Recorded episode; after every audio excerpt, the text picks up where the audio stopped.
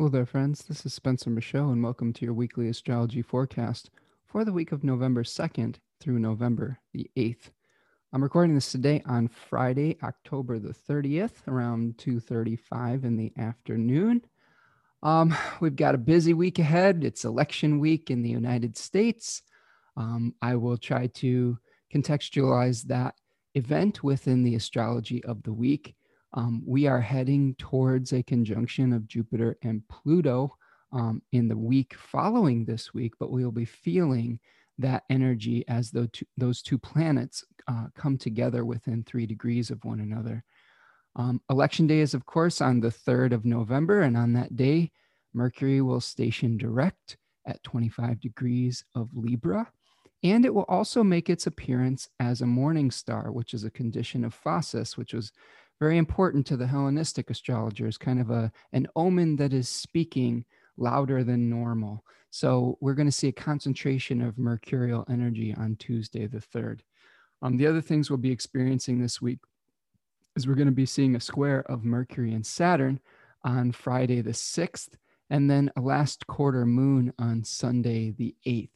Uh, we will also be talking about a number of fixed star contacts that planets will be making this week. There are quite a few. So we will uh, look at the star chart together and try to get some of the mythological themes behind some of those um, fixed star connections. Okay, hope that you're all doing well this week. I'm going to share my screen and we'll take a look at the planetary condition report. Um, we're heading for quite a, a big week here, aren't we? Um, interesting times that we're living through.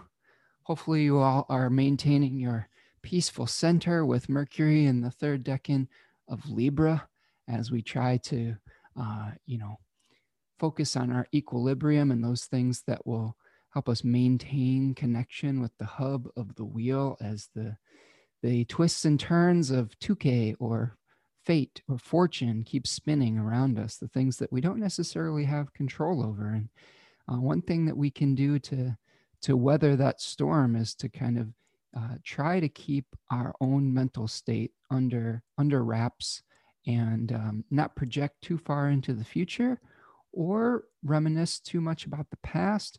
It's just about staying present in the in the moment that we are given. And uh, i think that's going to be the key to getting through this time period um, with our sanity intact. So um, yeah let's uh, let's break it down here and we'll see if we can give you uh, some some good methods to or some pronoia, some foreknowledge that will help you to weather the the the seeds uh, of Heimarmene and the possibilities and the ups and downs that you may experience with all these possibilities and these possible futures we may, may have right now.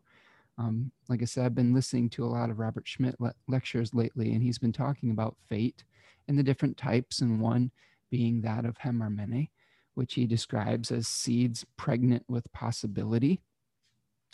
He also talks about Ananke, the forces that compel us uh, into uh, action um, or being bound to something. And Saturn was sort of uh, associated with Ananke, kind of the compelling nature of time.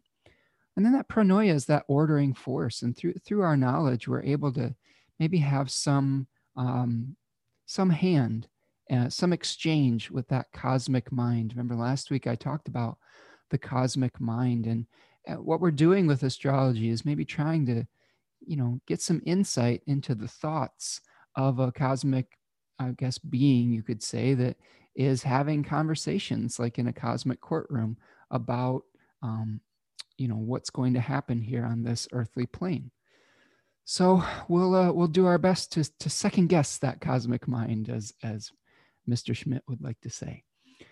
Okay, so with our planetary condition report, we'll start off with the sun. The sun this week is going to move from 10 degrees to 17 degrees of Scorpio.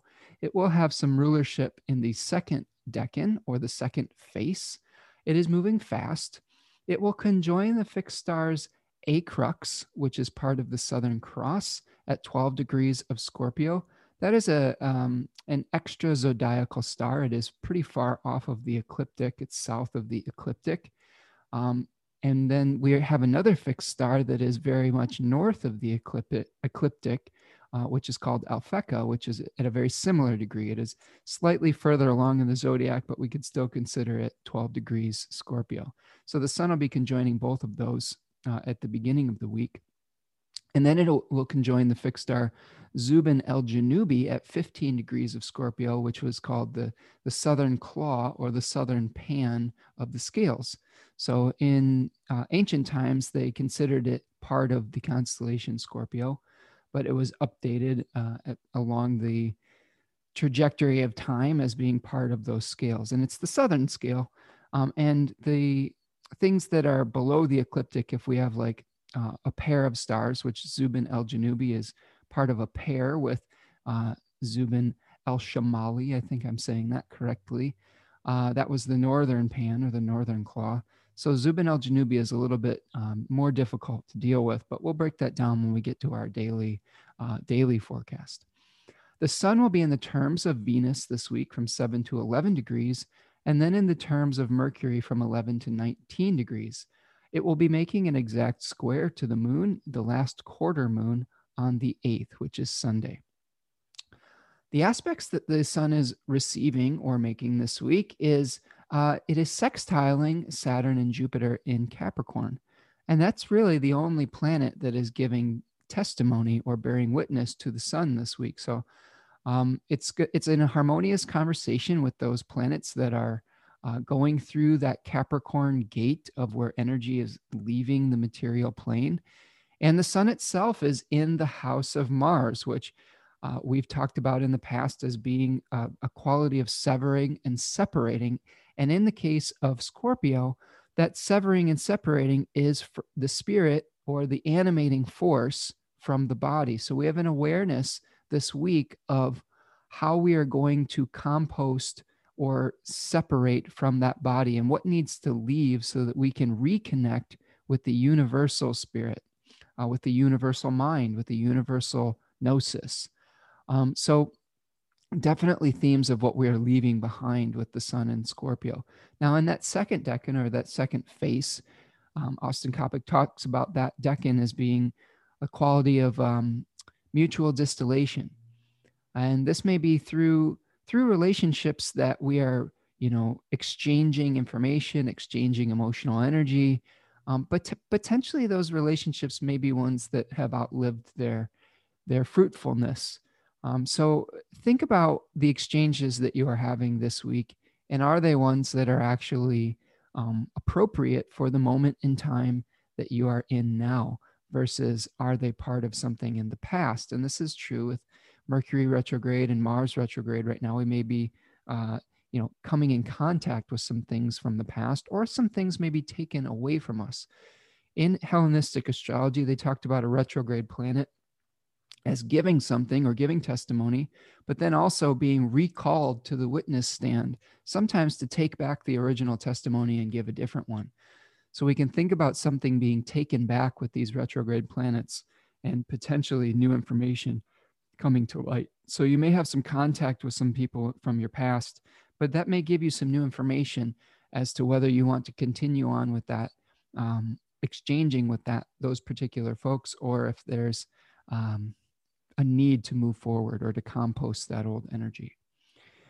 All right, Saturn is going to be in Capricorn, moving through the uh, 27th degree or 26 degrees Capricorn. It is moving fast. It will be making an exact square or res- receiving a, a, a superior square from Mercury on the 6th of November. Saturn, of course, is still in its own domicile. It will be in the terms of Mars from 26 to 30 degrees, co present with Jupiter. Uh, it is making an overcoming square to Mars and Aries, and it is receiving an overcoming square from Venus and Mercury retrograde in Libra. And it, the final aspect it is, our conversation it is having, is a sextile with the sun. So Saturn is exerting its power over Mars right now, making action difficult, making action, uh, having to consider um, some of the challenges to taking a self directed action like Mars and Aries wants to do. It wants to individuate. It wants it's the severing and separating to uh, from the collective to become an individual and to incarnate into a body. So we're we are trying to individuate so we can grow something new uh, in the when the process moves into the the Taurus phase i guess you could say. Um, but we're having to really reconsider the ramifications of our actions. We're having to take our time. Saturn was associated with time. We're having to uh, really consider um, how our actions are going to affect other people. And we may be feeling that we are uh, being dep- deprived of the resources necessary to, to take that action. That's the overcoming square with Saturn and Mars, that, that kind of, um, you know, I don't know, deprivation energy, you could say. Uh, also, Schmidt calls it the energy of exile. So we, may, like I said, we, we are lacking some of the things we need to take that next step forward. Now, what is happening when Venus and Mercury are providing testimony from Libra? Well, in the tradition, uh, when a benefic was aspecting a planet from a square, that wasn't necessarily always bad. So Venus may be trying to help uh, and provide resources. And Mercury is, you know, destabilizing and helping us question how we're going about doing that. Remember, Mercury is like a process planet. It's kind of how we're stirring, stirring the uh, the pot or the mixture. Um, I th- yeah, I like to think of it as the stick that's stirring all of the connections that we're trying to make between the planets and the cauldron, the the the soup of our life.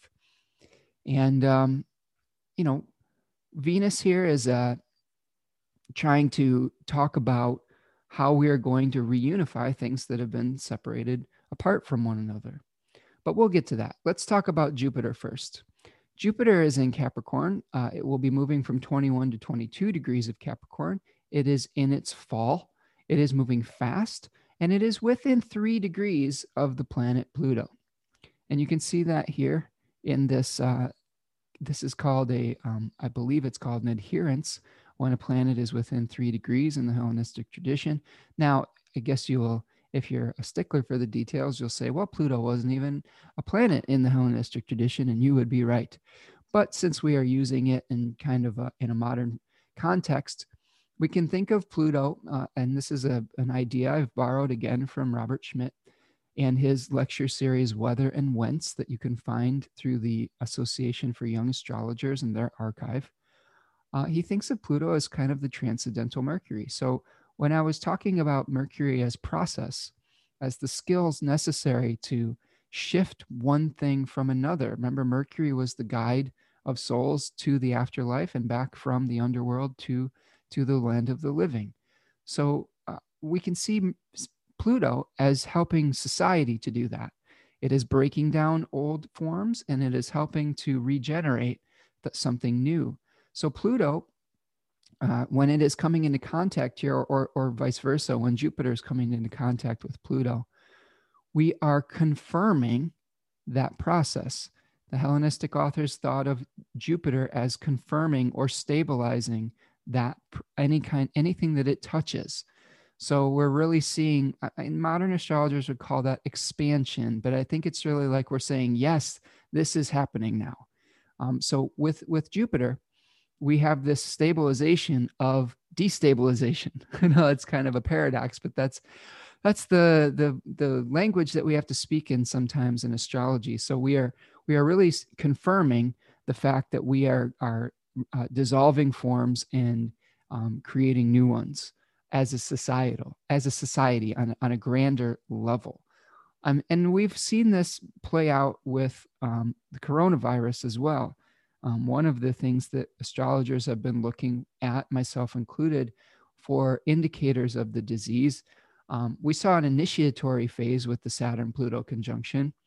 But when we've seen peaks we've seen like the them uh, kind of expanding i guess you could say in a modern context when we see Jupiter and Pluto coming into contact. We had one of those peaks in the spring, we had another one in the summer, and then we had one that is happening uh, as of next week on uh, the 12th of November. And we're seeing coronavirus spikes around the country right now, and that's something that we have to really keep in mind as we move into the, the cold season. And we're going to be forced in, into being in maybe closer proximity with one another indoors with, with airflow that might not be as good. I would encourage you, this is just my astrological opinion, but my common sense opinion, to really follow the rules right now. Uh, Saturn is still very, very strong in the sky. And sometimes we have to do the, the necessary things Saturn be, being associated with necessity and doing the hard work that we need to do that we might not want to do, but we are compelled to do through Ananke.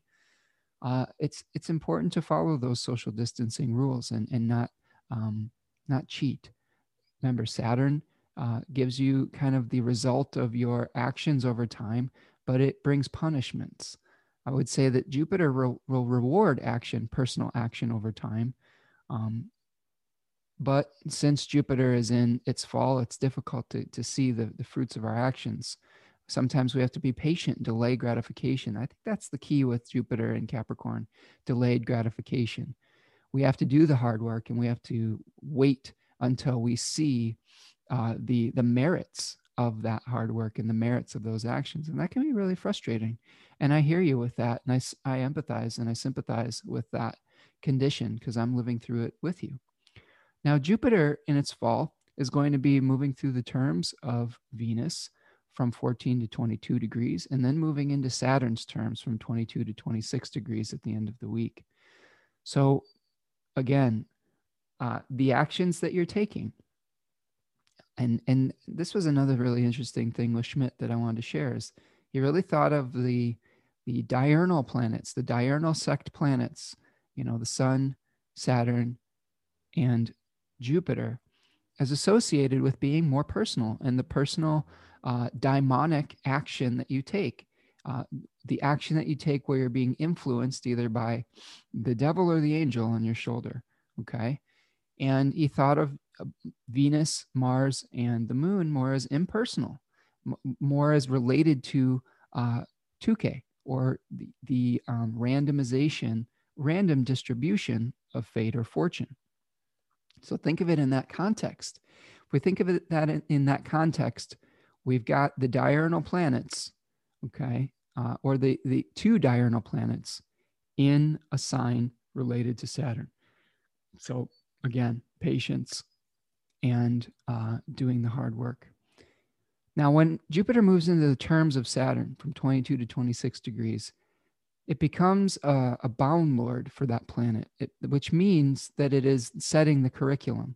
That means for to to get honors and rewards and to ascend in rank, like like Jupiter likes to uh, dispense, you have to follow the Saturnian curriculum.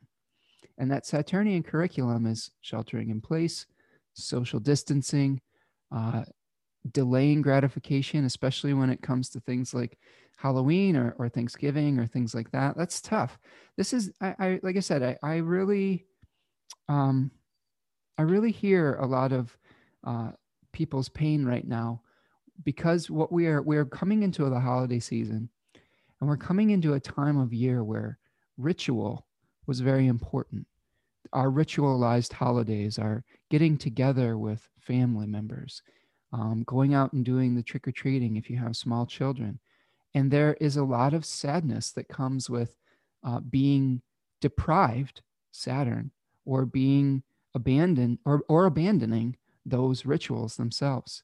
But that's what we're being asked to do to move to the next stage of social, I guess you could call it um, experience. I was going to say evolution, but I, I, I like the word experience because it's it's more circular than anything else. I don't I don't know if we're really evolving towards something better. I think we're just moving around the circle of the zodiac. Um, so we may feel like we're orphaned from those traditions that we had, and it takes an enormous amount of mental discipline to contextualize those in doing something for the greater good for, by giving up those those uh, traditions and those holiday traditions, um, we are we are setting the stage for the future. We're setting the stage for those future holidays. Is what I, I want to really um, make a point of. by giving up some of the th- the the normal quote unquote normal things of our society uh, this year, we may be around to experience those holidays with our loved ones in the future.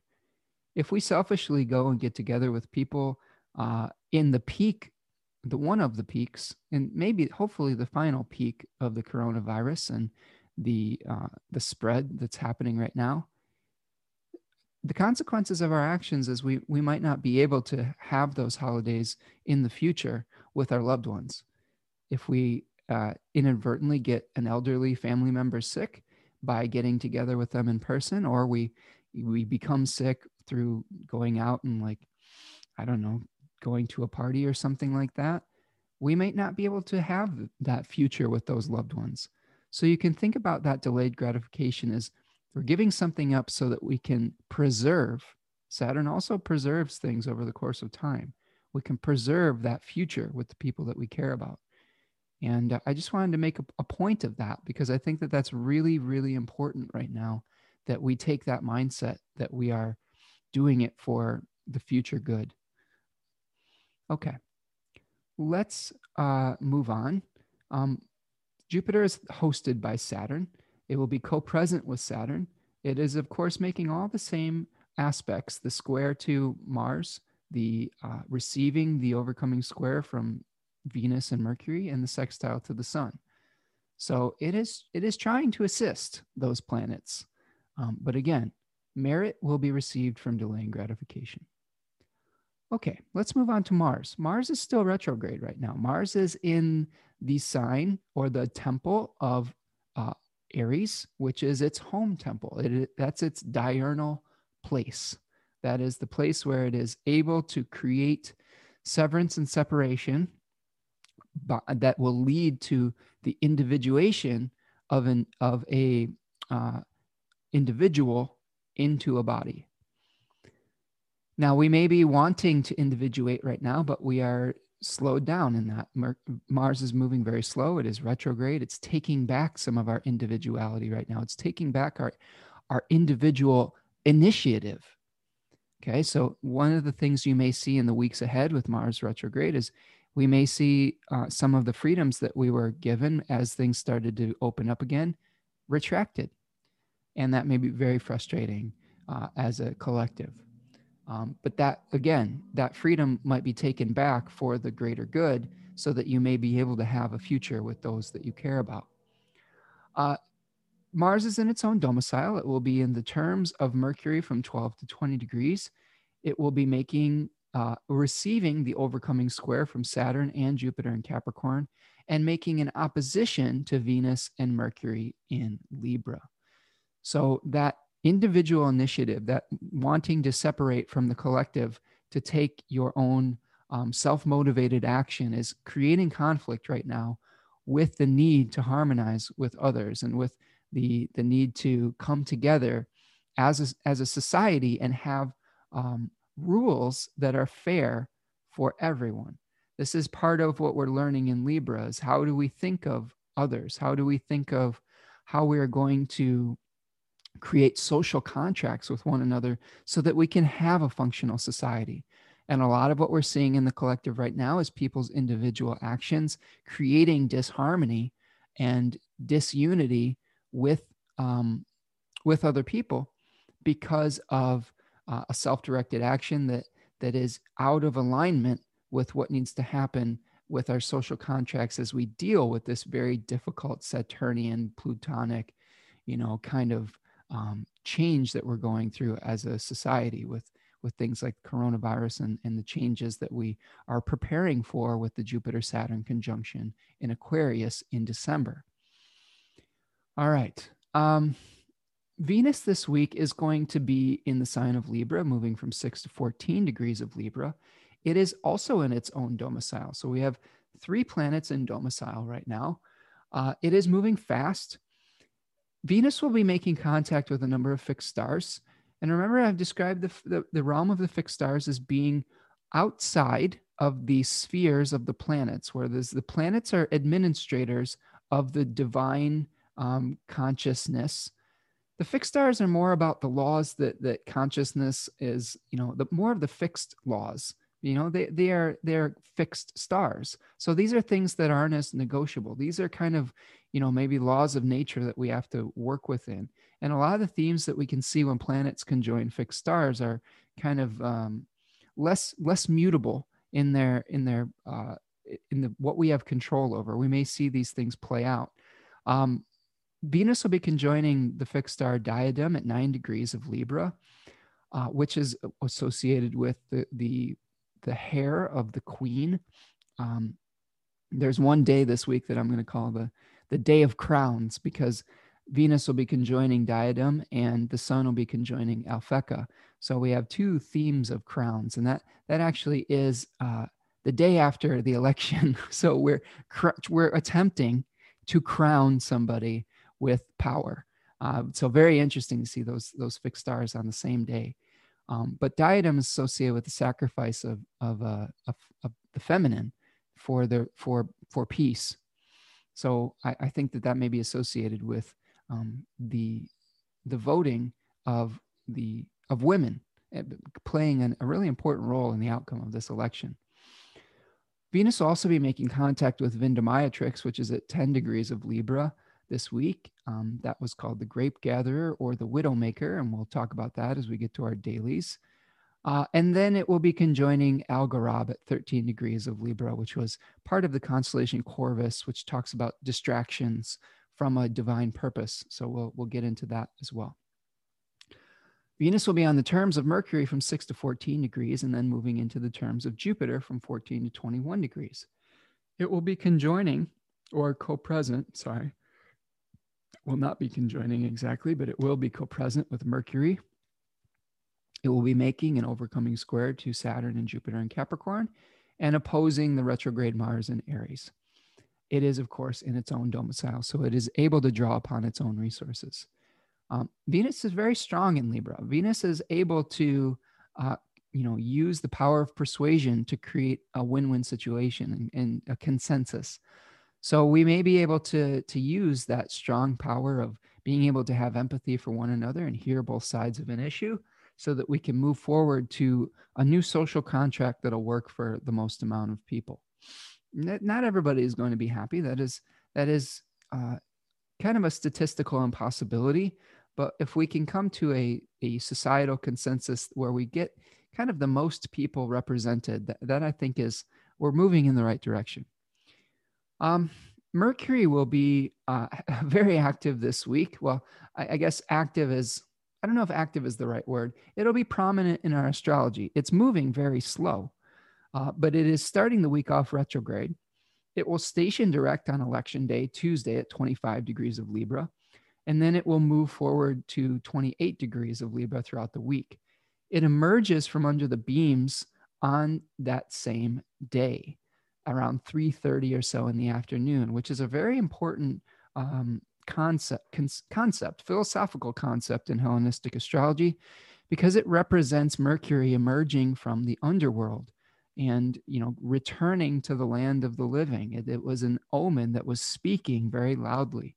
So we need to really pay attention to what is revealed on that day. And of course it's election day so there will be things that are revealed that are important now, since Mercury is stationing that day, it may take some time to really understand the symbolism as Mercury starts moving forward again and moves to, uh, you know, being able to deliver its message. The, the message may not be delivered on election day. And this is something many people have been talking about with mail in voting and with, you know, the possibility that, that uh, Donald Trump could contest the results of the election um, we may not really know who the winner is on election night.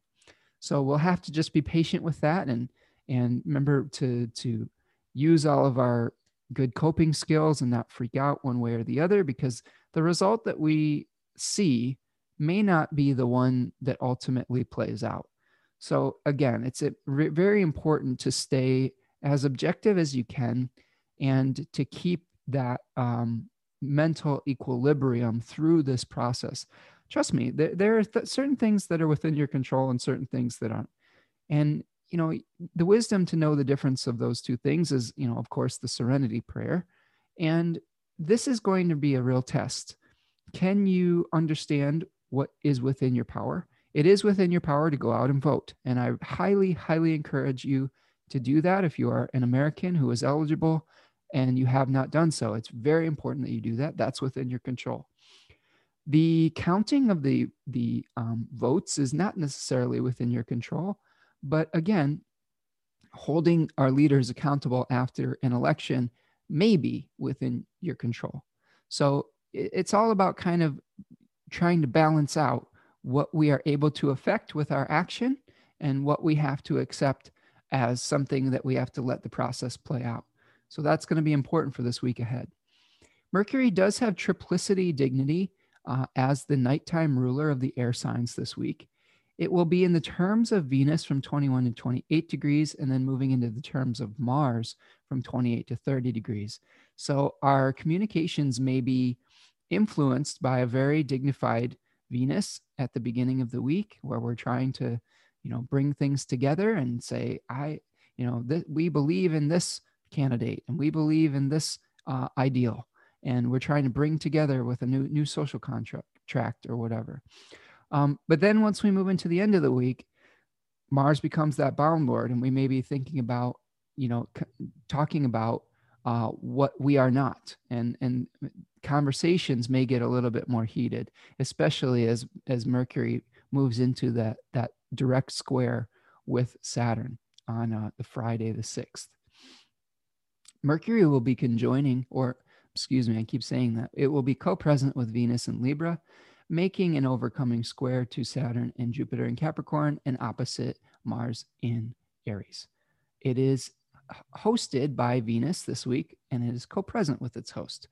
So, again, we are receiving the necessary ingredients, the necessary resources to be able to contest.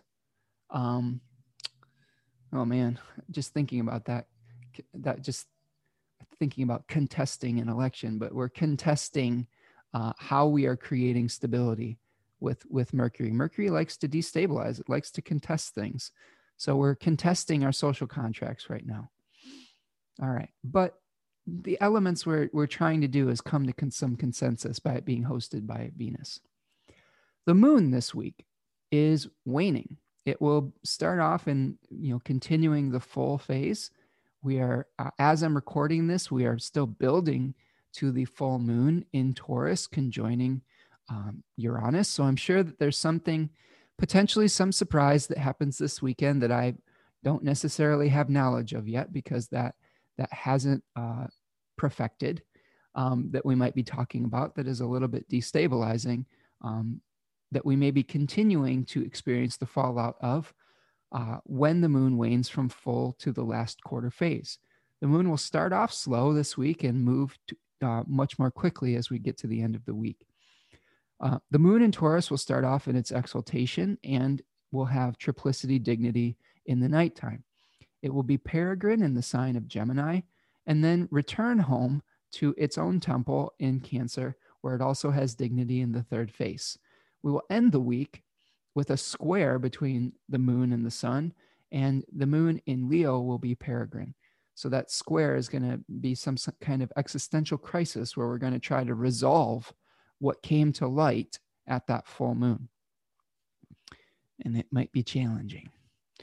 Okay, that's what I have for uh, the planetary condition report. Let's move on to Monday, November the 2nd. We'll look at one chart here and we will um, put the sun on the ascendant as we are apt to do. Okay. On Monday, November the 2nd, uh, the moon will be moving from Taurus into Gemini at about 5 a.m. or so, continuation of the full moon phase. Um, we have one lunar aspect on Monday the 2nd, and that is a trine between the moon and Venus. So the moon will be at seven degrees Gemini, trining seven degrees of Libra with Venus. So that happens about 7:30 in the evening. So all throughout Monday, we may be having this nice uh, aspect between the moon, which is collecting the energy of I don't know, it's, it's collecting the energy of the the full moon there and distributing it to to Venus. So we may we may be able to create some sort of consensus and get out, and hopefully it will lead to an ability to to play out the democratic process and and um, people are voting early and things like that. But there is there is a nice aspect on Monday. Now, as we move into Tuesday, we have some more challenging things that we may be experiencing. Uh, so let's move forward to Tuesday. Now, again, all of this is playing out in the context of Jupiter Pluto conjunction. Uh, that's in the third decan of Capricorn, where we're seeing potentially the destabilization of, of administrative power uh, being established. Uh, okay, so like Pluto is really disrupting our leadership right now and our, our material structures of leadership. And Jupiter is going to be saying, yep, that's that's going to be expanding or that's going to be uh, stabilized that that um, corruption, I guess. And I say corruption. I like to describe Pluto as corruption, but you can think of corruption as like, yes, we could we could think about it as things erupting from the underworld if we extrapolate Hades onto Pluto, but also if we just think about it as the corruption of of matter itself, like like the caterpillar dissolving into a goo that wants to reform into a butterfly. So, so Jupiter is really confirming and stabilizing that process, and it says, yes, we're now we are going to dissolve the you know these these power structures so that we can create something new, and that's really the backdrop of what we're experiencing right now um, throughout this week. So I want to make sure that I keep repeating that because that is the context of what is happening. All right, so on Tuesday, let's go forward. On Tuesday, November the 3rd, the moon starts out in Gemini, continuing the full moon phase. Um, it is sextiling Mars retrograde at 12:56 p.m. at 15 degrees Gemini and Aries.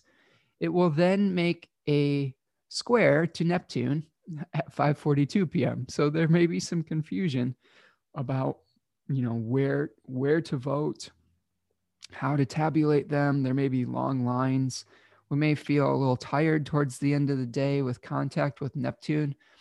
Um, remember, Neptune, according to Schmidt, was kind of a transcendental moon. It was kind of like universal substance, where we're returning to universal substance. It is, uh, you know, purging that light of Uranus or that light of the sun or the light of Gnosis, if we can compare that to and it is you know a desire to transcend all of that and blend into a homogenized soup of uh, i guess matter or of substance. It doesn't even have to be matter. It could be substance. So we may feel like we're we're kind of being dissolved into one mass of humanity uh, with the contact with the square of the moon to neptune. And that could be true as we're standing in line waiting to vote and things like that. Hopefully most of you have voted early that seems to be the way that to, to avoid a lot of these issues.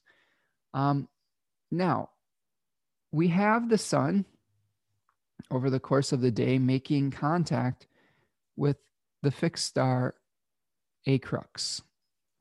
And Acrux is part of uh, the constellation um, Crux or the cross, the Southern Cross. And we can associate that with the cross of matter. And this is all happening as Mercury is about to turn direct, okay, at about 25 degrees of Libra, 12:49 p.m. Okay, where it is and is also going to emerge from under the sun's beams, which means that it, it separates from the sun by 15 degrees. That was that's around when Mercury literally becomes visible again out of the the light of the sun. So we can think about that as emerging from the underworld, emerging from invisibility, becoming visible again. It's a concentration of that mercurial uh, energy.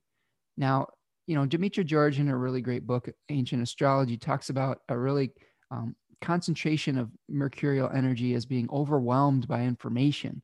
Like where we have all this stuff that we're being bombarded by that we have to kind of make sense of and like she says like if you have that in your own chart you could be a bombarded with books or with information, things like that. And, and a lot of us are probably going to be paying attention to the news on this day where we're trying to figure out what's happening with the election and we're bombarded by all these these facts figures and and you know uh, mercurial communications and that can be destabilizing because we aren't we haven't made sense of it yet we have all these uh, testimonies from all these different lawyers in this courtroom okay?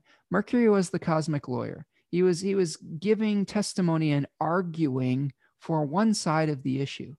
And we're going to be getting arguments from from many different people over the course of tuesday as to what's happening as to what should be happening and as to what this means. And i don't think we're going to know what it means yet. Jupiter is the planet that helps bring us meaning and, and stabilization jupiter is the judge in the courtroom and we don't have a judgment yet so we have to live with the ambiguity we have to live with the uh, and and just listen to all the different stuff, all the different arguments before we can make a judgment. And you know, it's going to take a while to make sense of all of those things. Now, that doesn't mean you have to constantly be plugged into the news and hear every last opinion or argument of every different talking head. That'll drive you crazy. So you it is I do think it is important to kind of be objective and, and hear as much as you can objectively, but also, you know, not overwhelm yourself with that the information as well. Um, so that would be my advice on on Mercury and it emerging from the beams as a morning star. So it'll, it'll be a morning star Mercury now. You know, more. Uh, it will be, um, I believe, I believe it is occidental of the sun. I believe that's the word, uh, where it is rising before the sun. I could have those terms uh, confused, but I don't think that I do.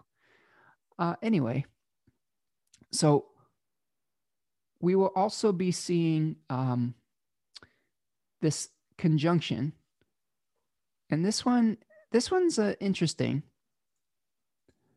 And I'm going to go over to my star chart here to talk about Acrux for a minute. Because Acrux is, is very much off the ecliptic. All right, so I've got, you can see down here, here is the cross. If you'll let me annotate that.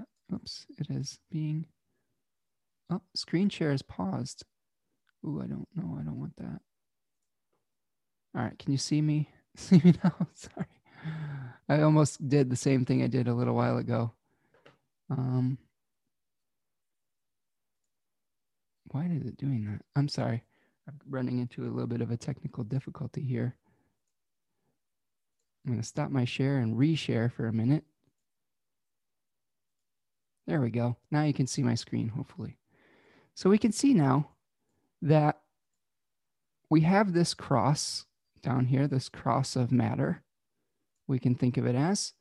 And we have this fixed star Acrux, which is basically like the alpha, I believe it is the alpha star in in that particular constellation. And it used to be uh, one of the legs of the centaur.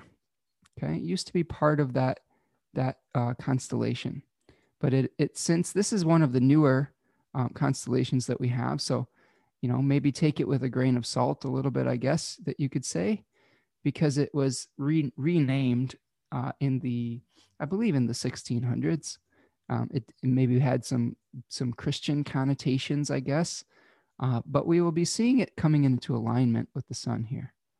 Now, it is this green line is the ecliptic, which is the path of the sun, and you know there were there's a lot of arguments to be made that fixed stars that are close to the ecliptic are have much more of an effect on the planets themselves. But uh, since we don't have consensus on that, um, we're still going to kind of give us a delineation. So acrux, acrux you can think of as the the cross of matter that we experience in a natal chart or in any chart with like the the ascendant descendant axis, the MC, the IC axis.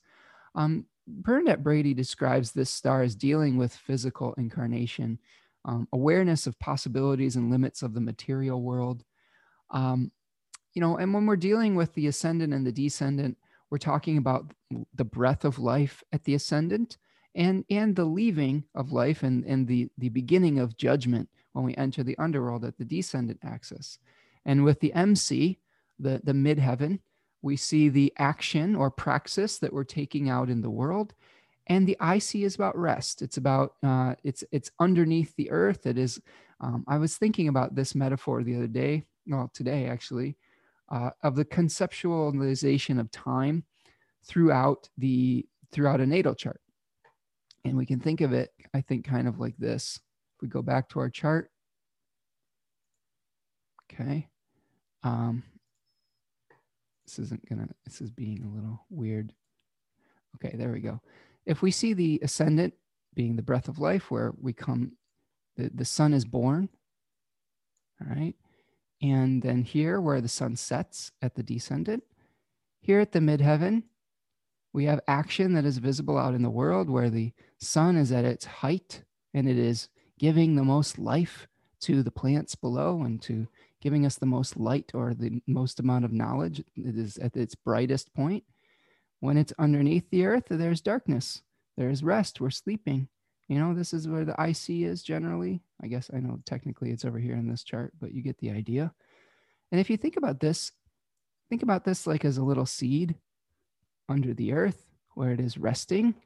Here we have the seed that is emerging with a little plant or a little little seedling where we have you know kind of uh, the birth of something above the ground at this point we have the flowering of the plant there's my flower or a fruit or maybe we've got fruit here it, it is the result of our actions. This is my little fruit. okay. Okay. This this is like the result of everything that you're you have done.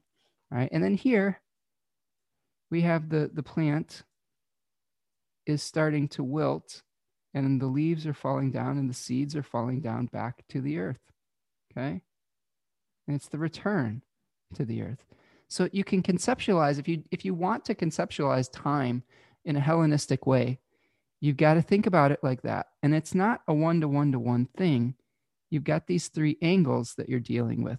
This angle is associated with this phase. Okay. This angular triad, we could say. Whereas this angle down here, or these three houses, are, are dealing with this phase. Okay. And these houses here, and for those of you who are just listening, sorry, House 1, 2, and 12 are associated with the angular triad of the ascendant. House 11, 10, and 9 are associated with the midheaven. Uh, 8, 7, and 6 associated with the descendant. And then 3, 4, and 5 associated with the IC. Now, this is a lot of messy stuff here, but you kind of, hopefully, that will um, allow you to understand a little bit better uh, a conceptualization of time. Now, the cadent houses pull you away from the angle, and the succedent houses move into the angle. And Schmidt has this really interesting thing about uh, a planet in a succedent house. It is desiring to move in zodiacal motion, but is being pulled into the center of power, the kentron, the the goad. He likes to say, these are these these angular places are places that goad us to action. And this is all in context of the the fixed star acrux too because we're really being i think goaded to do something. We're being goaded to vote right? We're being asked to take an action uh, on this material cross. We're trying to infuse uh, matter with our idealism we're trying to infuse the solar light of what we want of our gnosis of our hopes of our dreams of our you know you know our hope for the future with taking this uh, material, excuse me, this material action through our vote, which we could manifest through the moon. The sun manifests our spirit through matter. Okay. And this, this cross of matter speaks to that, that concept quite well. Right. But just to follow out this final thought I was having is the, the planets in the succedent house are being uh, carried into an angle but they desire to move away from it.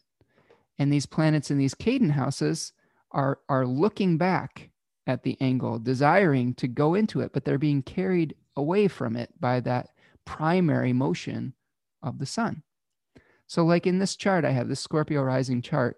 Venus and Mercury, well, and can, let's just consider Mercury direct here, are both being carried away from that kentron of personal power at the ascendant. Like they desire to use their significations to, uh, you know, in service of the body, in service of the the personality. Okay, but they're being carried away by by I don't know. The tide was one uh, really good metaphor. Cadent House says the tide is going out. It's it's like you're trying to swim back to shore. The shore is the angle, and you're trying to uh, you know swim back to shore, but you're being carried out by the tide. You know, and and and here we have you're trying to with a, a succedent house, two, 11, 8, 5. You are attempting to swim away from the shore, out to sea. Okay. But you're being pulled back to the shore. Okay. You're being pulled back to safety, I guess, being pulled back to power. You're being pulled back to action. Okay. That may be something to think about in your own personal chart is if you have planets in succedent or cadent houses, you may desire something that you're being pulled away from. Or if you have a planet in your succedent house, you may desire to move away from something that you just can't possibly get away from. All right. You may, you know, like for example, you have planets in the 11th house, which is said to be a good house. Like I have Venus there. Like you may be, you may desire to move away from action, but you keep getting pulled into it over and over and over again. And in my case, sometimes I want to leave uh, the the world, uh, the public world. I want to, uh, you know, I have some hermetic tendencies where I don't want to be out in front of, you know, the world all the time, but I keep getting drawn into it through these groups, keep getting drawn into um, conversations with group consciousness with Venus there and, and, and pulled into action, you know? So that's one, one example of how that works. And not, not everybody wants that. Some people do. Some people want or desire uh, uh, and have ambition to to take action in the world. Other people want to rest, and it, none of those things are bad. They're just different competing uh, human desires. And you may have areas of your life where you really do want recognition and you do want to be visible, and you may have others that you really don't. And, and you need to look at your natal chart to maybe figure out what types of experiences are brought to you in those different fashions. All right. So that's kind of uh, the sun conjoined Acrux on Tuesday, Mercury stationing direct, Mercury emerging from under the sun's beams as the morning star in that condition of phasis. Just try to, to do your part, take the action that you can, and then have patience in the process, right? That doesn't mean you shouldn't pay attention, doesn't mean that you shouldn't be aware of what's going on in the collective because there's definitely going to be a lot of noise. And you may have to take the next action but think about it as take the action that you're being presented with and then uh, i guess await further instructions by the by the by the universe by the cosmic mind okay all right let's move forward to wednesday the fourth because this is where we're really kind of dealing with the fallout of all this right on wednesday the fourth the moon is moving from gemini into cancer uh, it will move into cancer at 4.45 p.m it begins the disseminating phase of the lunar cycle. So this is where we've whatever we've experienced has come to light. There was maybe some shakeups because there were some unexpected things with Uranus. Um, you know, there was a concentration of confusion with Mercury making its its emergence uh, from the underworld, and um, we are now in that stage of disseminating that and and uh, being able to eat the fruit that was that came to ripeness on the vine of the full moon. Okay. We have a couple, we have a lunar aspect. We, we will see the moon making a trine to a newly, uh, newly direct Mercury at 8:48 a.m. Okay, 25 degrees Gemini and Libra, and then the moon, of course, will move into Cancer in the afternoon. And we have a couple fixed star placements uh, on this day. Uh, and I, I, in the planetary condition report, I called this the Day of Crowns because the sun will be conjoining at 12 degrees of Scorpio, the fixed star Alphecca. which is part of the constellation Corona Borealis, the flower crown, and I'll talk about that. And then Venus will be conjoining at nine degrees uh, the fixed star Diadem, which is part of the constellation Coma Berenices. Okay. So we have a, a literal crown. We have a crown of flowers and we have a crown of hair. All right. So Alphecca is the, the flower crown or the crown of uh, like almost like a laurel wreath. Let's move to the chart of the star chart so that we can kind of get a visual on this. And I'm going to stop my share for a minute and I'm going to reshare my star chart so that we, we usually I thought that just works, you know, well, but I learned, I learned Mercury, I learned Hermes. Okay. So here we are on Wednesday. And we can see that um, here's Venus. So Venus is conjoining a fixed star in Coma Berenices, which is right here. Here is the, the crown of hair. Okay. And if we go up a little bit, we'll be able to see the crown of flowers. This is Corona Borealis, or like the northern crown, I guess you could call it too. And it's very much north of the ecliptic, near the near the pole. Okay, so Alphecca is over here. There it is, and then uh, Diadem is over here. Okay, so here's Diadem within the this constellation right there. So, what is the difference between these two and how might it play out? Well, the sun brings an awareness of things. Uh, the sun is kind of like nous or, or gnosis, it is um, the animating spirit or breath uh, or the light of the mind. And we are trying to bring to light who we are going to be crowning the next uh, the next king or queen, I guess you could say. like that's because the, the the for better or for worse, the the American the the president of the United States does have quite a bit of power um, in the world on on a world stage. Now that has been a little bit eroded over the past four years, or maybe, uh, but um, it still does play out. Uh, the actions that that person um, or even the things that they say has a greater effect on the rest of the world, for better or for worse. Now, Corona Borealis was the flower crown that was given to the um, princess Ariadne by Aphrodite.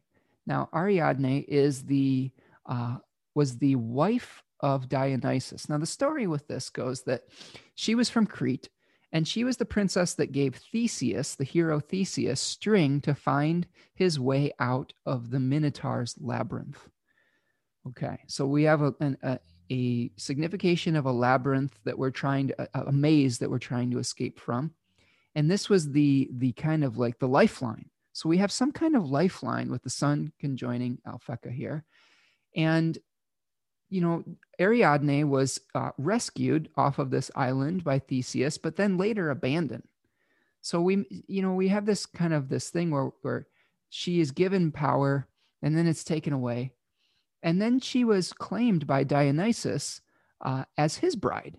And, and the, the flower crown was given to Ariadne by Aphrodite in their wedding. So Bernadette Brady talks about this star as power with a price. Um, or we could think about it with the sun as the awareness of the price of power.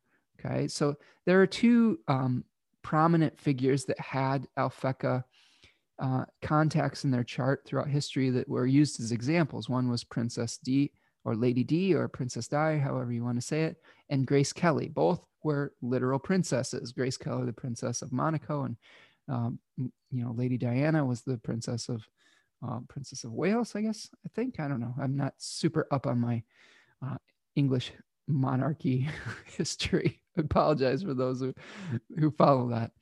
Um, but they were both they both were given power and then there was some kind of catch so this is power with a catch so there may be some kind of social status that is gifted uh, on this day that either is later taken back or it comes with some kind of price. And we really have to think about that as we're moving through our post election week is the the original result that we think we may have come to may not be the final word in that. There may be power that is given that is taken away. There may be a victor that claims victory that eventually has it um, retracted. I think that this is, I mean, I think it's probably almost a guarantee that that Donald Trump is going to claim victory one way or the other. So that may may come out that eventually, you know, he is not the victor.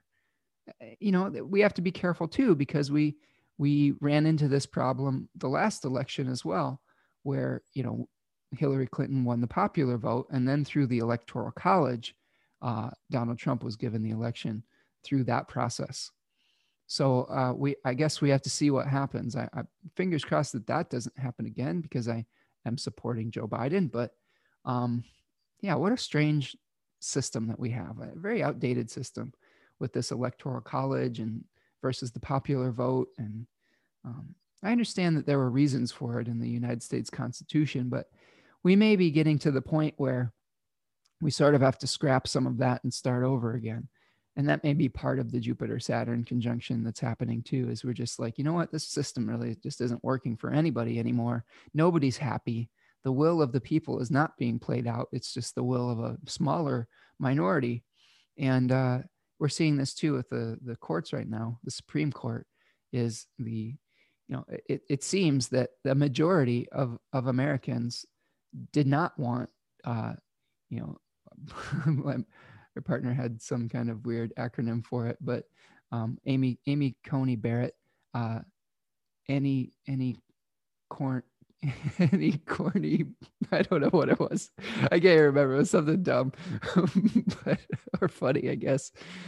Um, but the majority of Americans were like, "This is not the person that we want," uh, and it only a, a, maybe a more extreme minority want that person in the Supreme Court making those decisions and uh, that that that is a problem, um, and that is a problem as far as how our democracy works and how our government works. Because what a government, in its idealized form, and in I guess the idealization of our American government is all about, is it is a representation of what the people want. These elected officials are supposed to are supposed to represent the people that they the people's ideals they are elected officials saying, we, we have a belief system and you represent us. Now, there are all sorts of corruptions as, as to you know things like gerrymandering where these elected officials themselves are redrawing districts so that a certain belief system will be able to elect or people with a certain belief system will be able to elect an official uh, that has a certain set of beliefs. You know this is what's happening with a lot of republican districts. They're they're drawing these districts so that only the republicans are able to be uh, elected and you know that's there's arguments to be made that that's the only thing keeping the republican party in power is is those redrawing of districts and only allowing certain people to vote. Uh, and that's a that's a problem. It's not necessarily representational. Um, and how sad is that that the only way that a certain party can can maintain power is through completely changing the representational rules and suppressing the vote. Uh, I mean, that's that's that's crazy to me. That's crazy talk. And maybe this two-party system isn't working for us anymore. And maybe we need other parties that are representative of how Americans actually feel. Um, but you know, yeah, I think that I, am in favor of uh, the I guess the ranked voting system where you if we have multiple parties, you can rank you can vote for your favorite and then your second favorite, third favorite, and and I think that would be much more representational of how people actually feel. But that's a discussion for a future day. Okay, so we're talking about Alphecca. We're talking about the giving power, being gifted power and status. Let's talk about Venus though, because Venus is going to play a role in this. Venus right here is very close to this fixed star diadem. All right. And it's going to be, you know, then conjoining the fixed star Vindemiatrix later. But let's talk about diadem first. Diadem's in the, the constellation uh, Coma Berenices. And this was called the the crown, the woman's crown, or the queen's crown, the queen's. But it was the the crown of hair. Crown is another word for your hair. And the story goes is that uh, Bernices, the, the wife of Ptolemy, uh, Ptolemy the, the second or the third, I don't remember specifically, but she sacrificed or made a, a divine sacrifice to Aphrodite for the safe return of her husband Ptolemy from battle. So this was a, a sacrifice of something important to her. Like maybe she was giving up some kind of status. Maybe she was giving up something back in the day, like being, uh, if you were a woman and you were bald, that was something that was frowned upon. Now we, we have different values today, so that may, may not be a one to one equivalent. Um, but I think we can still extrapolate out the metaphor as, as giving up something, making a sacrifice for the good of the whole and for for the for peace so we with venus conjoining this i mean this this could be I, I, one of the things i've seen a lot in the news is that uh, women the women's votes will be especially important in this election so the sacrifice of women going out and maybe braving the long lines at the polls uh, potentially getting the vote out and voting uh, maybe even like you know I don't know, changing their mind on how they felt about something in the past. I've seen a lot of Republicans that have shifted towards Joe Biden because they just cannot support someone of Donald Trump's character, despite them holding some Republican beliefs. Uh, and th- th- that is a lot of that is coming from suburban, well, suburban white women, and that that is one of the the uh, the people that are uh, that a lot of people are campaigning towards right now. Doesn't mean that other demographics won't have influence in this election. They definitely will. Like, um, you know, there's been a lot of pandering from Republicans to the to the black vote right now as well, and uh, I don't know. I, There's, I think that the their strategy is let's see how many rappers we can pay to to endorse Donald Trump, like Kanye or like uh, Ice Ice Cube, I guess was the latest one. Um, which I I don't understand that, but um, anyway, uh, so themes of sacrifice uh, for peace. Okay, themes of trying to bring something that was separated back together. That was one of the distinctions that Schmidt made that I thought was really interesting. You know, Venus is not just the the concept of just harmonization. It's harmonization of things that have been split apart. It is that kind of persuasive quality. You know, you could say that you are, you know, using your social grace to persuade other people. So maybe the, the, the persuasion of the feminine element in society is helping to bring about social peace and social justice. Okay.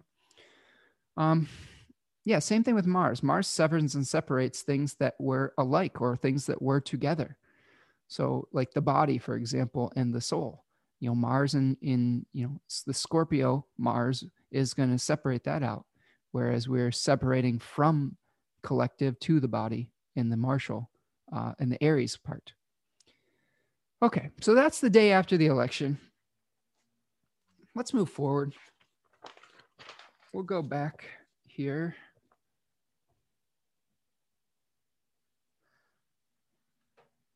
I'll stop my share for a second. Sorry, the clunkiness of this, but this is how it's. I, I don't know if this is from a new update or something like that. Um, but here we are back on our chart, hopefully. And this is, we're going to move forward to Thursday. Oh, no. Did that thing where it went too many days forward. Okay, so on Thursday, November the 5th, Moon is in Cancer in its own domicile. We're in the disseminating phase of the moon cycle. Um, the moon will be making a number of aspects on Thursday. Uh, it will m- be making a sextile to retrograde Uranus at 9:18 a.m.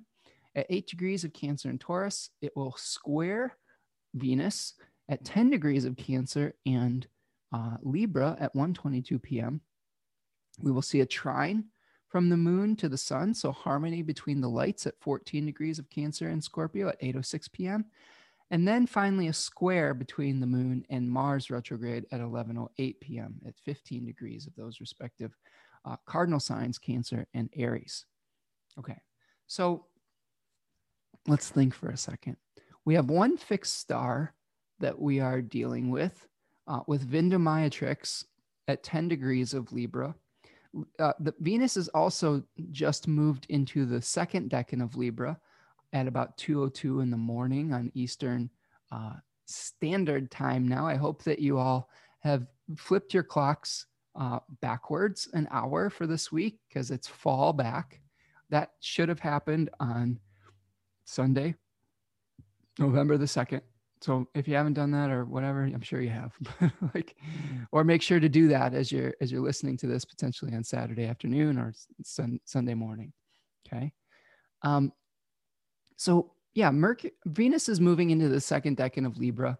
This was associated with the, the three of, of swords in the tarot, where we see this card was called sorrow. It was Austin Coppock called it two links of the chain. It was a double Saturnian ruled face. Um, now, this this particular decan uh, has the fixed stars Vindemiatrix and Algorab. Um, they talk about uh, negotiating the terms of a contract in in Austin Coppock's book, and uh, either committing or being bound to a contract. Remember, Saturn is binding energy, right? It is Ananke. It compels us to commit to things or to or to separate or to abandon something, right? To be denied something potentially. So we have both uh, the quality of committing and of, you know, finally deciding to end an agreement with this decan. Now, it's Venus that is entering this decan. So there is an attempt, I think, to reunify things that have been apart. So this is where we are, ha- our negotiating skills are enhanced, our ability to create win-win situations. We are harmonizing the terms of the deal. Our powers of persuasion are are at their are at their height. Okay, they're at their peak. Okay, we're able to kind of talk to one another and hear one another. Being able to listen is one of the best qualities of a negotiation. Okay. So bringing a divided people back together. And hopefully that's something that we will be able to do. Now, you know, Venus will be starting to come into an opposition with Mars. So that's fraught with peril. But um, that's not going to happen until next week. But we're, we're building to that. Um, Let's talk about Vindemiatrix a little bit. Now, Vindemiatrix, I'm not going to go back over to my chart, but it, Vindemiatrix is in the constellation Virgo. And it is uh, called the grape gatherer. Some people call it the widow maker. So there's kind of two uh, type two types of stories or energies with this. Um, one is the this was the whenever the sun conjoined uh, Vindemiatrix, that was the time that it was like time to to harvest things and to to gather uh, the the fruits of the summer. And the story with the grape gatherer is uh, there's a story with Vindemiatrix with a, a youth, a Dionysian youth, uh, a consort or a lover of Dionysus um, named Ampelos, who climbed a, a tall vine and uh, overestimated his abilities and fell from that vine and broke his neck. So I think that that's one of the reasons we can call it a widowmaker because we've got this tragic story of maybe potentially overestimating our abilities that leads to a downfall. Um, Bernadette Brady calls this like the sorcerer's apprentice type of star, where we, you know, are kind of, like I said, that's another story where we have someone who isn't quite ready to use the abilities that they are learning and ends up creating chaos. Okay. So, two ways of thinking about this we may be collecting data, we may be collecting information. Uh, especially with Venus, we may be trying to harmonize and unify all that information into something coherent. Um, we may also be overestimating our ability to make sense of that at this point. So, Vindemiatrix, uh, generally in, in horary, in medieval horary, it was not a very nice fixed star. It was something a little bit more challenging now. I guess Uh, Brady's interpretation is a little more positive. So make of that what you will. I think what I'm going to start doing in the future is I've been reading a lot of uh, Hellenistic source texts, and uh, they talk about these fixed stars in this document called Anonymous 379. And they give uh, planetary um, planetary natures to each of the fixed stars. And they're like said to be like combinations of planets. So for Vindemiatrix, it's a combination of Saturn and Mercury. Now we can think about that as like uh, being uh, denied information or really having to be sober about what we're what we're uh, collecting. Like um, or maybe hardship that comes through a destabilization right? If we are destabilizing the process of collecting we may experience a fall we may experience a death we may experience something that is negative so uh, we may see some uh, awareness of of the the process of how we are tabulating votes on the fifth and things like that. That may be the themes that we're looking for through this. Okay, let's move forward to November sixth. On Friday, November the sixth, the moon will still be in Cancer, the disseminating phase. A number of lunar aspects once again. Uh, this is all in the context of a, of a Mercury Saturn square that perfects at 4:11 in the morning. Um, so we'll see the Mercury Saturn square at 26 degrees of Libra, and Saturn will be at 26 Capricorn. Now I'll talk about that in a second, but we also are seeing the conjunction of the Sun with uh, 15 degrees Scorpio, which will be related to Zuben el Genubi, which is in the constellation Libra. And we'll talk about that in a second. But the lunar aspects the, the moon will be making a trine to Neptune at 4:13 a.m., roughly the same time that Mercury is perfecting its square to Saturn. It will make an opposition, the moon will, to Jupiter at 11 a.m. at 21 Cancer and 21 Capricorn. This is the day where the moon's going through the Capricorn gauntlet from Cancer. So the moon will then oppose Pluto at 12:41 p.m. at 22 Cancer and 22 Capricorn and then it will oppose Saturn at 7:51 p.m. at 26 Cancer and 26 Capricorn. Finally, we will have a square between the moon and Mercury at 8:26 p.m. at 26 Cancer and Libra. So we will end the day with a T square between the moon, Mercury, and Saturn. Ooh, that'll be fun.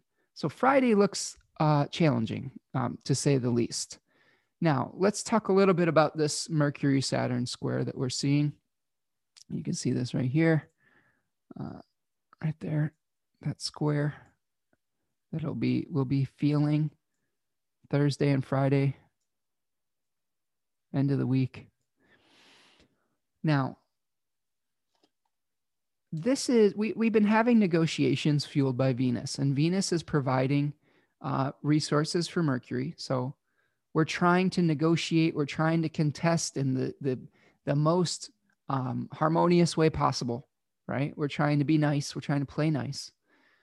Um, and we're trying to maintain our equilibrium our mental equilibrium but that is being thrown into question by everything that all the chaos that's happening around us right? But what we are going to try to do is or what is happening now is all of that contesting all of that uh, information runs into a roadblock. It runs into the brick wall in Saturn. It runs into something that slows it down and that says, well, you you you're going to have to let go of some things first. You're, you're, it's running into limitations. It's running into the bureaucratic, the, the limitations of this bureaucratic system that we are trying to make sense of this ad, this administrative power. Okay, Saturn is in the third decan of Capricorn. That decan is associated with uh, administrating like government. With with it is the the face of the sun, but it is about power. It was called the throne. So we're running into the limitations and the the abandonment of power. We have people that are abandoning responsibilities right now with with Saturn and Capricorn. And you, well, we have a leader that was abandoning his responsibilities to take care of the American public during a pandemic crisis. So we may be seeing this again, where we, are seeing an abandonment of something with Saturn, uh, you know, creating even more confusion, I would say, and maybe even depression. Okay, this this aspect in our personal lives could could lead to a little bit of uh, melancholy, a little bit of depressed thinking, where it's like, oh, how are we going to get through all this, right? Um, there may be difficulty communicating or speaking, like you may get shut down. Someone may be freezing you out. That's that's a signification of of Saturn is getting frozen out, getting cast into exile. Um, uncomfortable silences could be associated with this aspect. So I think the key to this, and the moon's going to be trying to help, uh, but it's it's uh, in its own opposition with Saturn. So we're trying to birth something. We're trying to birth uh, some kind of new pol- political leader into, or you know, we're trying to we're trying to figure out who the political leader is going to be, but it's running into also running into these limitations, and that's gonna be that's gonna be uh, Friday's gonna be a challenging day. Now let's talk about Zuben el-Genubi, which is part of the constellation Libra. I'm going to go back to my chart, my star chart. And we're going to see on Friday the 6th that the sun now is part is very close okay with Zuben el-Genubi which is right here. They are super conjunct it's, and Zuben el-Genubi is right on the ecliptic like like dead smack on it. You can see it right there.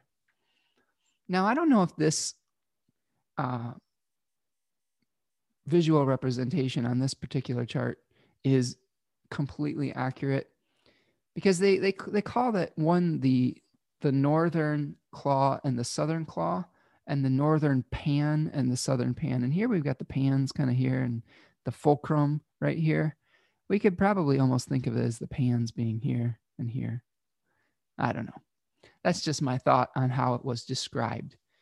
But in ancient times, this was an extension of the constellation of the scorpion, the claw. And this was the southern of a pair. And when we have pairs, the southern one being below the ecliptic uh, was, you know, said to be more difficult. So this particular fixed star, being in the constellation of Libra, is about justice. It's about social reform, it's about balancing. And this particular star is about harsh justice, okay, as opposed to mercy or as opposed to like milder justice. So we are trying to think of, we're trying to reform. Um, you know, Bernadette Brady talks about volunteering for a social cause in this particular case. Uh, we could also maybe thinking that there might be protests or marches or something like that happening around this time period. Um, but this is a time where where we may have to make sacrifices. This particular uh, this particular um, this particular star was called insufficient price.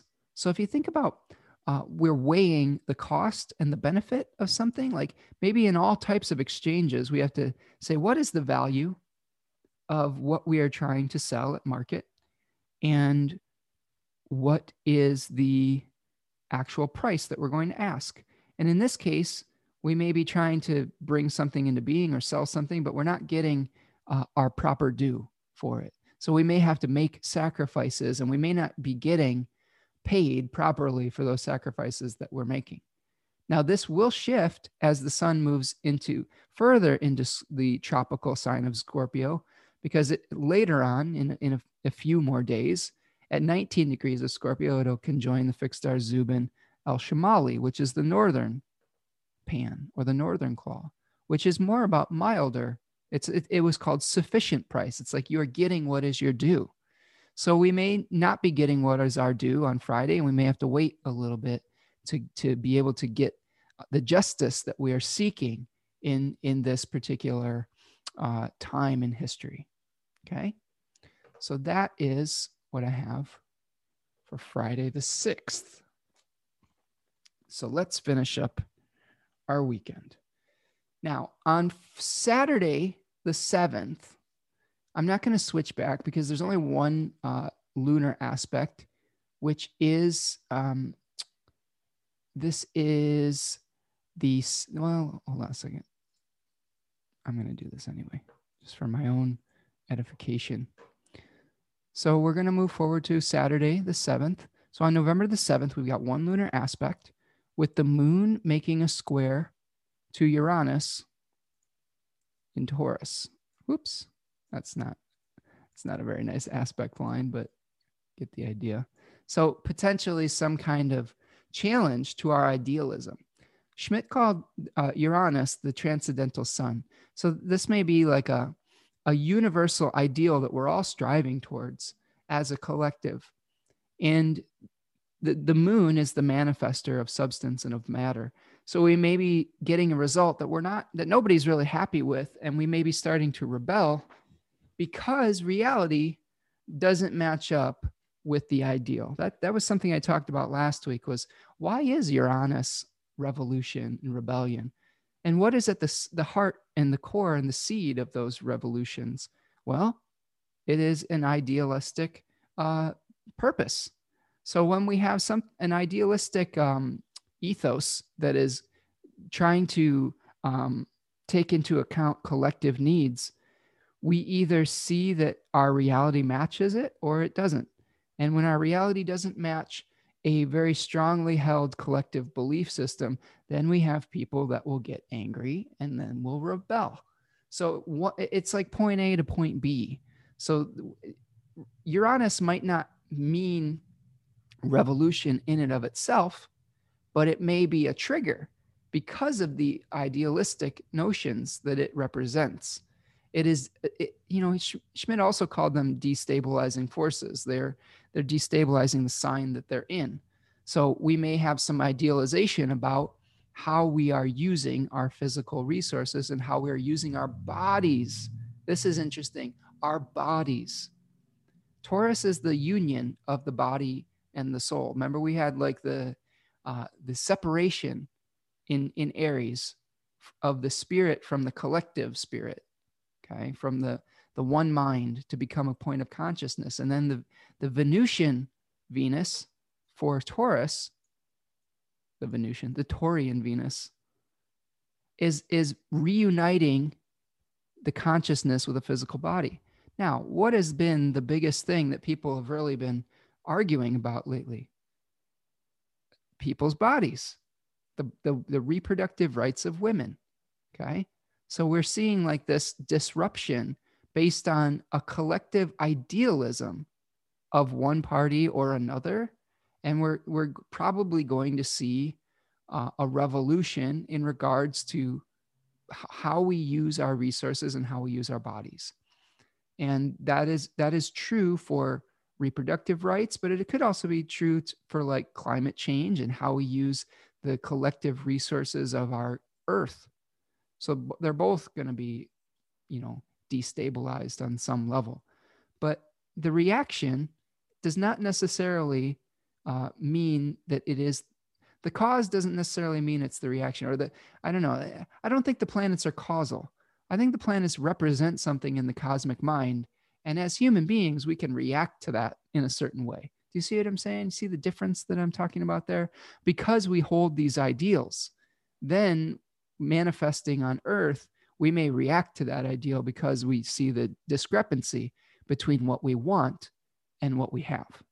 So that may really start to come to light on Saturday, November the 7th. Now we have one fixed star contact on, on Saturday, November the 7th, and that is part of the constellation Corvus. So we have a conjunction between Venus and Algorab. So Algorab is right. Uh, where is it? No, that's Alchiba. Anyway, it's over here somewhere. Sometimes it's harder to find it. There it is. Okay. Algorab is part of Corvus the Crow. Um, and Corvus the Crow was given a sacred task, a divine task to fill Apollo's cup. And you can see on our star chart here that Corvus is not filling the divine cup, he's eating figs. So he was distracted from his mission uh, by earthly delights, by earthly desire. And uh, we have to be careful when Venus or any planet is conjoining Algorab that we don't get distracted from our mission. So, as I have been saying over the course of the week, we're probably going to be trying to figure out how uh, power is distributed in the United States. And we can't get distracted from the real issue. There may be um, an attempt to distract us from what, what is the real task, which is that distribution of power and of equality and social justice by some kind of earthly delight. And I don't know exactly what that could be, but that's part of the um, the, the symbolism here. And uh, we may be tempted to lie about something too. The, the part of the story with Corvus is that the crow uh, lied to Apollo when he, he was uh, taken to task for not filling the cup and said, Oh, it was Hydra's fault. You know, here's Hydra. He blamed it on Hydra, the sea serpent, that he wasn't able to, to fill the cup. And it was a lie. So there is there may be a temptation to lie to create harmony in our relationships and in our social contracts that we have with one another. So I would say the temp- try not to fall prey to the to the uh, distractions. Don't fall prey to the temptation to use dishonesty to create harmony, and use your pursue your um, your concerns or your contracts or your contractual agreements or your consensus through honesty and dedication to the task at hand. That's the way to use this energy is if we understand the pitfalls, we can understand how to use our human will to work around it. Okay. So, honesty and dedication to the task ahead, N- not getting distracted, focus. It is very important that we focus on Saturday, especially when we're negotiating terms of the deal of the next contract, social contract that we're going to all be subjected to. All right. Let's finish up our week. And on Saturday, or Saturday. I said it so enthusiastically. On Sunday, November the 8th, um, we will be beginning the last quarter phase of our moon cycle. We, in the beginning of the day, we have a sextile between the moon and Venus at 3:36 a.m., and then a trine between the moon and retrograde Mars at 6:39 a.m. Okay, so we have uh, you know harmony between the moon and Venus and the moon and Mars but we do have disharmony between the lights. So we're having the moon in a fire sign contrasting with the sun in a water sign. You know, the moon in Leo at 16 degrees Leo and the sun at 16 degrees of Scorpio. So we may be seeing like, you know, uh, the types of victory. This is this decan hold on, let me gather my thoughts for a second on this. We have the second decan of Leo moon, victory, contrasting with the second decan of Scorpio, which was called mutual distillation, right? Or, uh, you know, there are some authors that associate it with memories of the past. So this may be where somebody declares victory but that it's really based on some kind of memory. You know it's based on some something in the past or some kind of toxic uh, mutual you know distillation. Um, and we may not really it may not be a final victory. I, I don't think i don't really know if we're really going to know for a few weeks maybe even a month or so.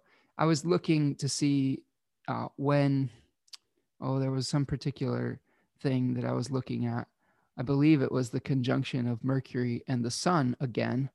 Um, and that happens on December 20th. It would be really strange to have this kind of like, oh my God, what's going to happen for uh, six weeks after an election? But crazier things have happened. I mean, a lot of astrologers are comparing this election to 2000 with the Al Gore, George Bush um, Supreme Court decision with the hanging Chads and all of that. So I guess we'll see.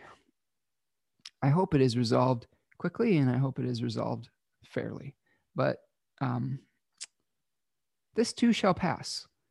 We're going to be able to take some kind of action despite whatever result we get.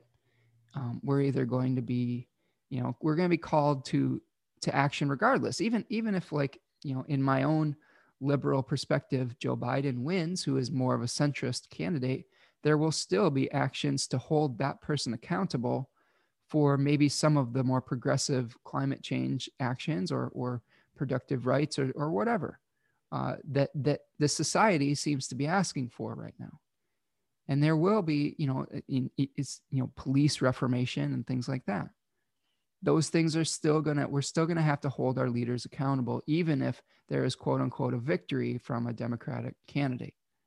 Now, if uh, you know Donald Trump is somehow reelected or claims victory or w- does whatever, there's a there's a whole other set of actions that come into play uh, with that result. I hope that those don't have to be uh, explored, but that's coming from my position. Um, so that's what I've got. That's what I've got for this week. Buckle up. like, I think what I'll end with this so let's look ahead to see what we're going what we're heading towards in the 9th through the 15th okay we're going to have an opposition between venus and mars on monday the 9th so uh, a difficulty you know with bringing finding consensus and and having um, self-directed action we're going to see an opposition and, and disharmony between those two things on monday and that we're going to feel that over the weekend too on tuesday the 10th the sun will make a trine to neptune um, Mercury will move back into Scorpio, and uh, we will have the Sun conjoin Zuben El, El Shamali, which is the, the the distribution of justice that is more milder. So we may we may see we may get some relief potentially on Tuesday.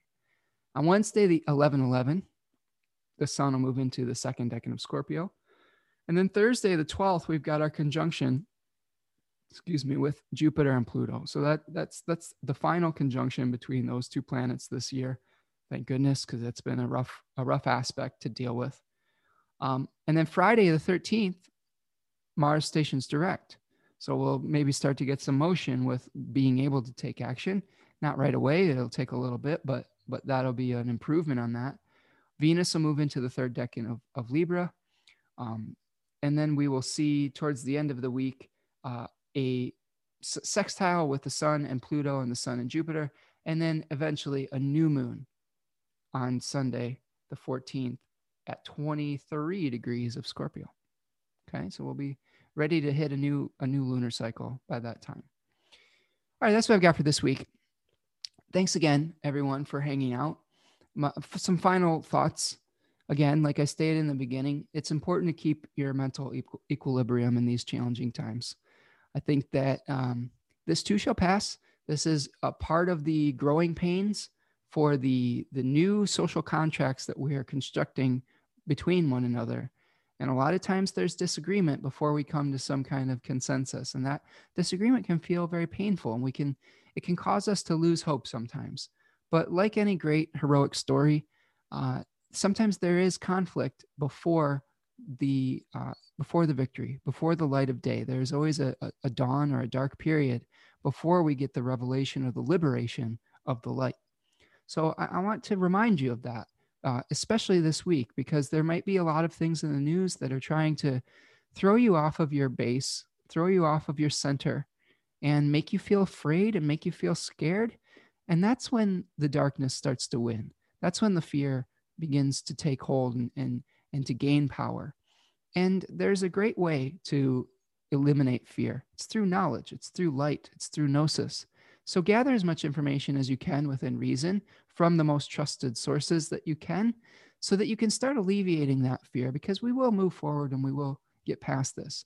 And I think that that's the mindset to take is um, make sure that you're getting all the facts and getting your facts straight Try not to let your actions be motivated by fear, but, you know, maintain that equilibrium, maintain that center. All right, everyone. That's what I've got. Thank you again for sticking with me. I really appreciate all of you. If you are enjoying these forecasts, make sure that you're subscribed to the YouTube channel and to Apple Podcasts um, or my SoundCloud page. I have different distribution channels for these. I also have an Instagram and a Twitter at Spencer Michaud. Um, so those are all the places that you can follow me. Sign up for the newsletter if you want to as well, and there'll be links for all of that. Smash that like button. Make sure that you're sharing your experiences so we can have a conversation. I always love hearing from you. If you want to support the work that I do, there are a few donation links. I have a Venmo account at Spencer Michaud, or I have a PayPal me link that I put in the uh, description of these videos. Um, also, if you want to support me, a really great way is to reach out for a reading, and then we can break down your chart within these particular aspects and see what the cosmic mind has uh, is thinking about in regards to your life and and how you can navigate um, that um, those these ups and downs uh, of of fate and fortune. All right, everyone, that's what I've got. Take care and be well. Peace.